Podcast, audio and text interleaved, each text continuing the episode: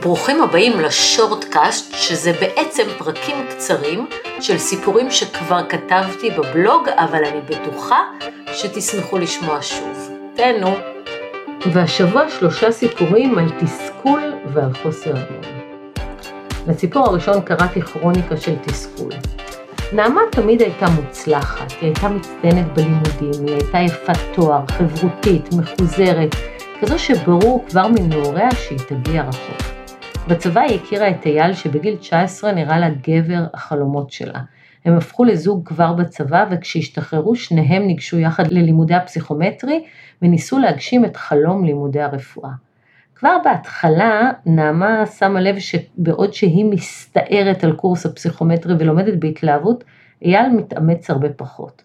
נעמה ייחסה את חוסר ההשקעה לחוכמתו הרבה ואמרה לאביה שאייל בטח יוציא ציון יותר גבוה ממנה אפילו שהוא לא לומד והיא קורעת את התחת בקורס. להפתעתה היא קיבלה ציון גבוה משמעותית ממנו והוא אמר שזה רק בגלל שלא היה לו כוח ללמוד כמוה. כאן נזרע זרע התסכול שניהל אותם בהמשך חייהם, אבל אי אפשר היה לחוש בו עדיין בתסכול הזה שעתיד לגדול בשנים שיבואו ולנהל להם את החיים. אה, היא סברה שהוא ייגש שוב למבחן כדי לנסות ולהתקבל לרפואה, אבל הוא אמר שלא בא לו למבחן, לא בא לו ללמוד רפואה, והוא ינסה להתקבל למשפטים. שניהם נרשמו לאוניברסיטת תל אביב, היא התקבלה לרפואה והוא לא התקבל למשפטים ונרשם למכללה. הם גרו יחד בדירה שכורה במרכז העיר, היא עבדה ולמדה כדי לממן את חייו והוא קיבל קצבה חודשית נדיבה מהוריו ולא טרח לעבוד. למרות שהסכום שעמד לרשותו היה גבוה פי כמה ממשכורתה הסטודנטיאלית הזעומה, הוא דרש שהיא תשתתף עמו בדיוק חצי חצי בכל הוצאה. חצי חצי הזה יחזור לאורך כל החיים שלהם. כשהוא סיים את לימודי המשפטים הוא לא טרח לעשות סטאז' ולא קיבל רישיון עריכת דין והתחיל לעבוד בחברה של הוריו כמנהל כלשהו. בפועל הוא עבד שעתיים שלוש ביום וקיבל שכר נאה.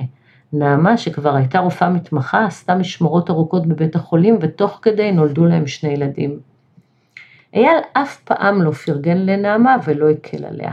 המשמרות הארוכות והמתישות היו שקופות בעיניו והיא ידעה שאין לה כתף לשים עליה את הראש בסוף היום ושאף אחד לא עושה לה הנחה בכלום והיא צריכה לעשות בדיוק חצי ממטלות הבית והטיפול בילדים.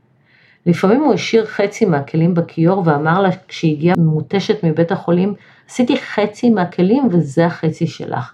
והיא התרגלה לשתוק כשהוא מתוסכל ולחיות ככה כאילו הכל קטן עליה, כאילו היא דוקטור סופר וומן. והתסכול, התסכול שלו הלך וגדל עם השנים עד שהפך לישות עצמאית, לא תמיד ברת שליטה.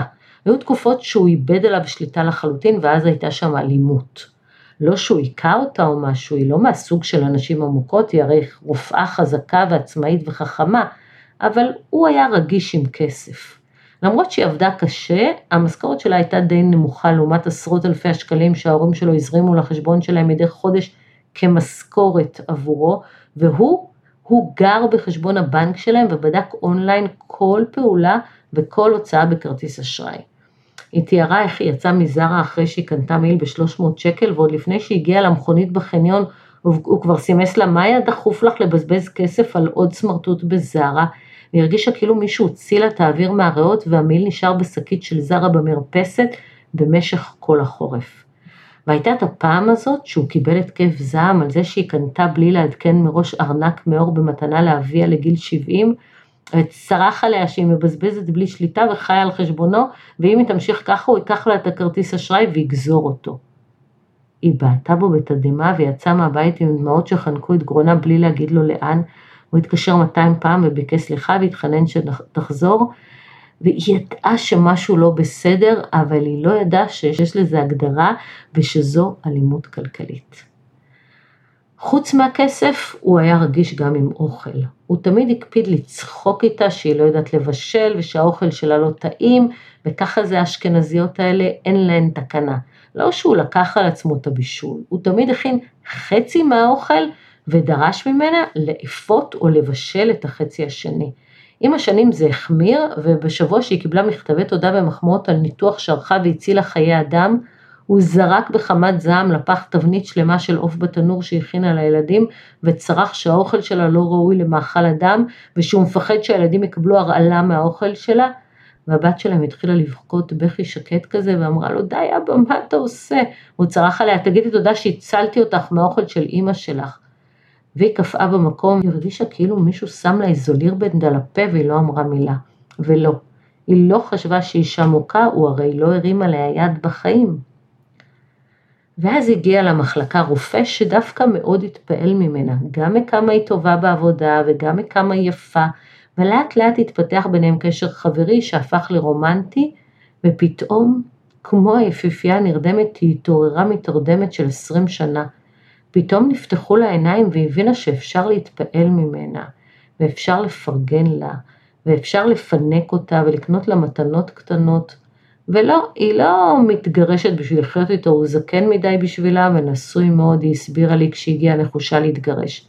אבל היה לו תפקיד בחייה להעיר אותה ולהראות לה שאפשר גם אחרת. הסיפור הבא שלנו הוא סיפור על דיכאון לא מטופל. אימא של רונה, שאף פעם לא סבלה את סבתא שלה מצד אביה, אמרה לה תמיד ספק בצחוק ספק ברצינות, תתחתני עם יתום, מכוונת לעימותים התכופים עם חמותה השתלטנית. במקרה, או שלא במקרה, אורן התייתם מאמו כשהיה בן חמש וחיפש ברונה דמות אם. כבר בדייט הראשון שלהם היא שיתפה אותו בעיניים נוצצות שהיא חולמת על משפחה גדולה עם חמישה ילדים משחקים בגינת הבית הפרטי שלהם, ובמקום להיבהל כמו צעיר תל אביבי טיפוסי, הילד היתום שבו הלך שבי אחרי חלומה. הם התחתנו, ומהר מאוד רונה הרתה וילדה את גאיה בתם הבכורה, ושנה וחצי לאחר מכן נולד יונתן בנם השני. רונה, שלא חזרה לעבוד לאחר שגאיה נולדה, הפכה לאימא במשרה מלאה, והקדישה את כל כולה לילדים. אורן, שעד שהגיעו הילדים נהנה מתשומת ליבה הבלעדית, נדחק לקרן זווית. לטפל בילדים בעצמו היא לא אפשרה לו כי אין לו מושג מה לעשות איתם, וכך הוא מצא את עצמו משקיע את כל כולו בעבודה והיא מצאה עצמה מושקעת בילדים והם הלכו והתרחקו. רונה דרשה מאורן להגיע מוקדם הביתה ולעזור לה עם הילדים והוא סירב ואמר שיש עומס בעבודה ועזרה מהמשפחה שלו לא הייתה, שהרי אני מזכירה לכם שהוא יתום. ורונה צברה תסכולים ונהיה רע ביניהם והם לא הפסיקו לריב וחלום המשפחה הגדולה והמאושרת נראה רחוק מתמיד ואז רונה הגיעה אליי נחושה להתגרש. הוא מאוד אוהב אותי, אבל אני מרגישה שיש לי ילד שלישי בבית, עד שהילדים נולדו יכולתי לסבול את זה, אבל עכשיו אני לא מוכנה להיות אימא שלו יותר, אמרה לי רונה כשהיא תיארה את החיים שלהם. עצרתי אותה והודעתי לה שאני לא מוכנה שהיא תתחיל הליך גירושים בלי שילכו קודם לטיפול זוגי. היא קצת התרעמה, בכל זאת היא משלמת על ייעוץ משפטי ואני שולחת אותה לטיפול זוגי ולא מוכנה לשמוע על גירושים, נו באמת. המבט בעיניה אמר לי שהיא כנראה חושבת שהגזמתי. הסברתי לה שאני אומנם מתפרנסת מזוגות מתגרשים, אבל כשאני רואה זוג שאולי אפשר להציל, אני אגיד את דעתי גם אם זה לא מה שהיא באה לשמוע, ושאם היא הייתה הבת שלי, הייתי אומרת לה בדיוק את אותם דברים. עוד הסברתי לה שכנראה יש ביניהם בעיה של תקשורת ותיאום ציפיות, ושינוי החוזה הזוגי עם שני תינוקות שנולדו תוך שנתיים לזוג צעירים שעדיין אוהבים זה את זו, ויכול להיות שאפשר להציל את הזוגיות ולפתור את המשבר הזה, ולא חייבים לרוץ להתגרש. ופתאום היא הרגישה שהיא יכולה לשים עליי את הראש, ואמרה לי שמאז שגאיה נולדה הוא בכלל לא רואה אותה, והיא כל הזמן בוכה בחדר ומנגבת את הדמעות ולא אומרת לו כלום. ופתאום הבנתי שהיא כנראה בדיכאון אחרי לידה שלא טופל. והיא אישרה שהיא מעולם לא טיפלה בעצמה, אלא רק בילדים. ואז אמרתי לה שאומנם אני לא אשת מקצוע, אבל אולי כדאי לפנות לרופאת המשפחה. ולקבל משהו קל נגד דיכאון, כי יכול להיות שכל המצב הזה הוא בכלל בגלל שהיא רואה הכל דרך המשקפיים השחורים של הדיכאון, ואם היא תסיר אותם, היא עשויה לראות את העולם אחרת לגמרי.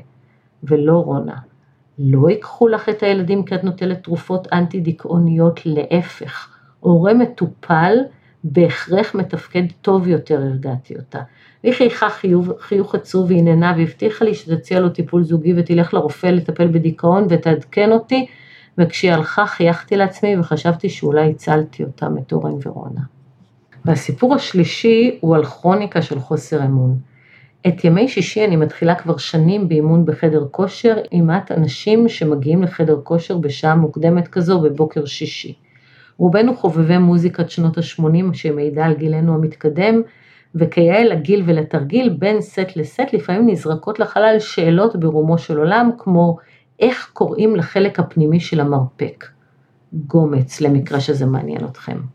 השבוע אחד המתאמנים שאל אותי אם אפשר לשים תוכנת ריגול על הטלפון ואיך בודקים את זה, והוסיף ואמר שאין לו מה להסתיר מאשתו אחרי 20 שנה, אבל הוא מרגיש שהיא יודעת דברים שרק אם יש לה תוכנת מעקב בטלפון היא יכולה לדעת, ומעצבן אותו חוסר האמון שלה. ביקשתי ממנו את הטלפון שלו ואמרתי לו שאני יכולה לבדוק משהו במיידי. הוואטסאפ שלו היום מחובר לשני מחשבים ובאחד מהם הפעילות האחרונה הייתה בשבע וחמישה בבוקר. כמה שאני יודעת אתה היית כאן בחדר כושר וזה אומר שאשתך יושבת לך על הוואטסאפ ווב הסברתי והרגשתי כאילו שפכתי לו דלי קרח על הראש. לאט לאט ניגשו אליי מתאמנים נוספים וביקשו בשקט שאבדוק להם את הטלפון ויראה אם מישהו מחובר להם לוואטסאפ וכולם הדגישו שאין להם מה להסתיר ועידית ואני החלפנו מבטים וחייכנו לעצמנו ואמרנו להם להירגע כי כאלה אנחנו אנשים סקרניות ולא כל וואטסאפ ווב הוא עילה לגירושים.